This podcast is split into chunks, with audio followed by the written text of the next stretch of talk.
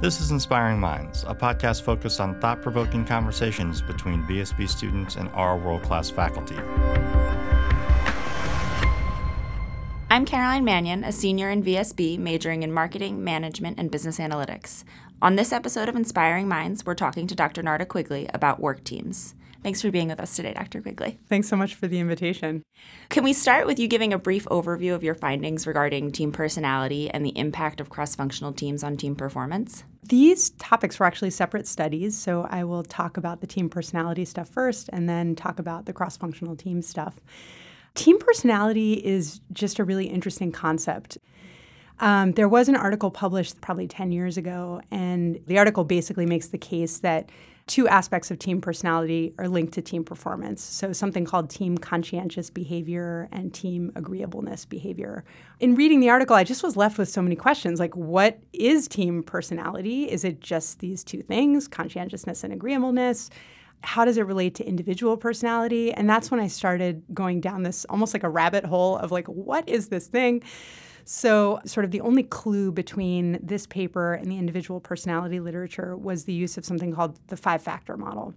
And the five factor model of individual personality is neuroticism, extroversion, um, openness to experience, agreeableness, and conscientiousness. So, this paper that I'm referencing using team personality used this same model and kind of made it describe the team.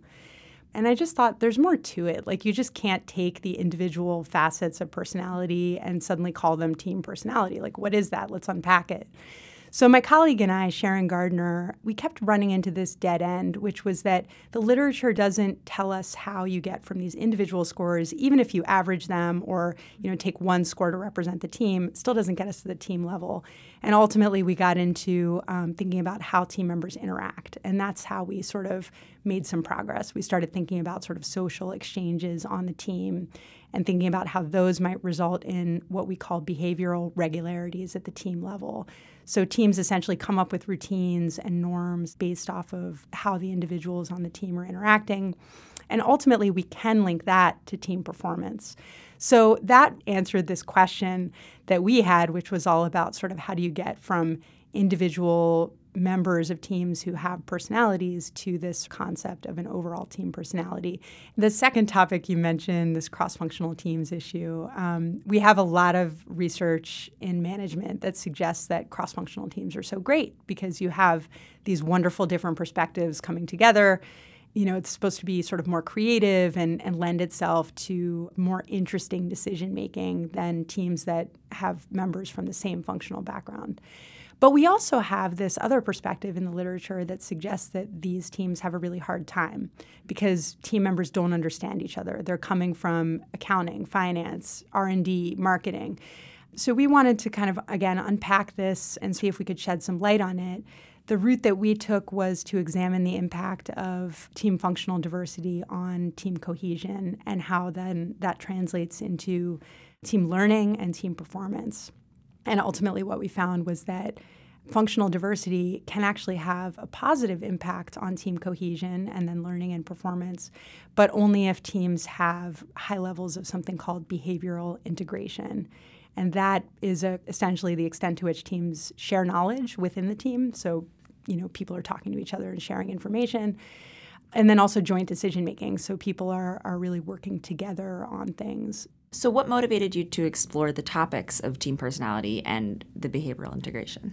I just have been fascinated with teams all my life. I'm a big baseball fan. You know this from being in class with me. I've always been sort of interested in this compositional aspect, like what happens when you have superstar performers on teams, and why doesn't that always um, result in higher levels of performance? And then how is it that sometimes you have teams where there are no superstars and maybe even no average performers, and yet they wind up overperforming and doing really well?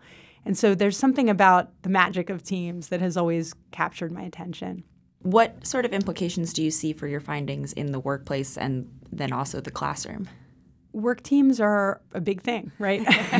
you know this um, at VSB. You guys have to take so many team oriented classes we have this myth that there's always going to be synergy and that teams are always greater than the sum of their parts. The truth is that teams are really hard. There's something called process loss, sort of the opposite of synergy, where the whole is less than the sum of the parts. And so the implications of my work are, you know, trying to understand teams better so that we can avoid process loss and so we can provide actionable tips to teams about what they can do to be better. This research in particular discusses the cross functional teams, as we've been discussing, but I know you've also done quite a bit of research with cross cultural teams. Do you see these two areas of your research intersecting or influencing one another at all? The reality of today's cross functional teams is that they are also cross cultural teams. Teams at, at Boeing have members in places like Moscow, in Seattle, in Japan, in Alabama. So um, the challenge becomes, you know, how do you get people to deal with the very basic challenges of things like, you know, when I'm awake, you're not awake. and then also, how do you get past the, you know, we're talking past each other because we have different cultural perspectives.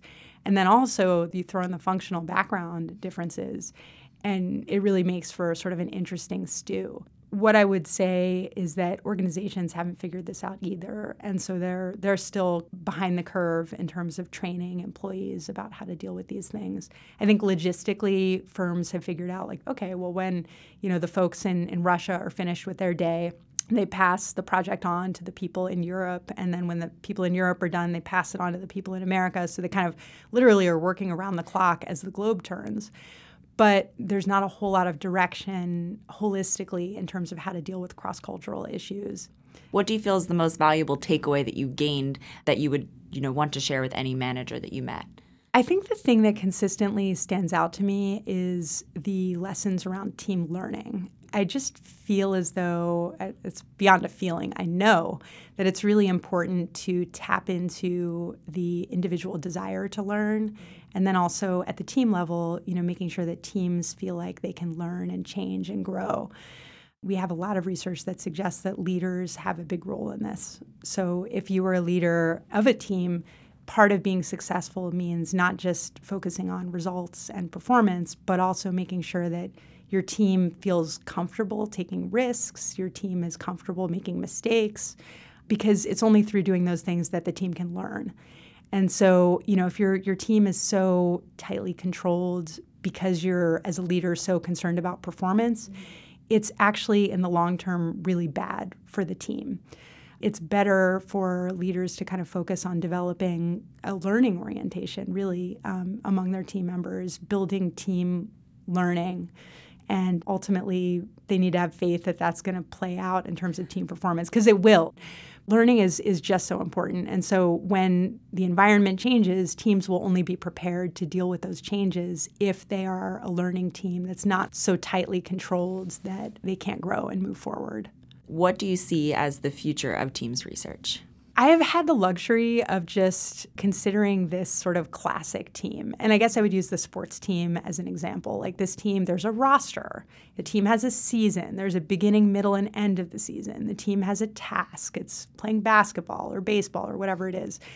So, we traditionally have studied teams in this artificial situation. Um, whereas, if you talk to people in organizations today that are using teams, the truth is that employees are on multiple teams at the same time, and their day isn't spent on one single team. Their day is spent on this task force and that committee and this team and that team. They have uh, different roles to play on these different teams. And it's all kind of happening simultaneously as they're answering emails from different team members. They might be dealing with, you know, a production team issue. They might be dealing with a task force issue. There's a lot of mental energy that goes into shifting gears from one team to the next the research on teams, I think, is moving more towards something called multi team systems, it's sort of a, an acknowledgement of this very confusing structure that I just mentioned, which is that like you, you're just not going to you know start on your first day at your organization, be on one team, and like do all your work with those people, but rather you're going to operate in different spheres of different teams, mm-hmm. and you might be sort of a core member on one team and more of like an outer net member on another team. And at the same time, you're sort of juggling maybe some individual responsibilities and roles. And so the workday becomes much more complicated from an individual perspective. And then also, you know, all of the great things that we know about teams in terms of team synergy, et cetera, we don't know how that plays out in terms of these multi-team systems. Like, can teams still experience synergy with such fluid and flexible membership when team members are so distracted and have, you know, many different roles and jobs on their minds? It all makes for a very, very tricky picture, but it's like years of research ahead of me. Got your hands full for yeah. sure. Thank you so much for your time, Dr. Quigley, and thank you for listening to this episode of Inspiring Minds. Caroline, thank you. I really appreciate it. Thank you for listening to Inspiring Minds. Stay tuned for our next installment featuring more VSB students discussing research topics with our world class faculty.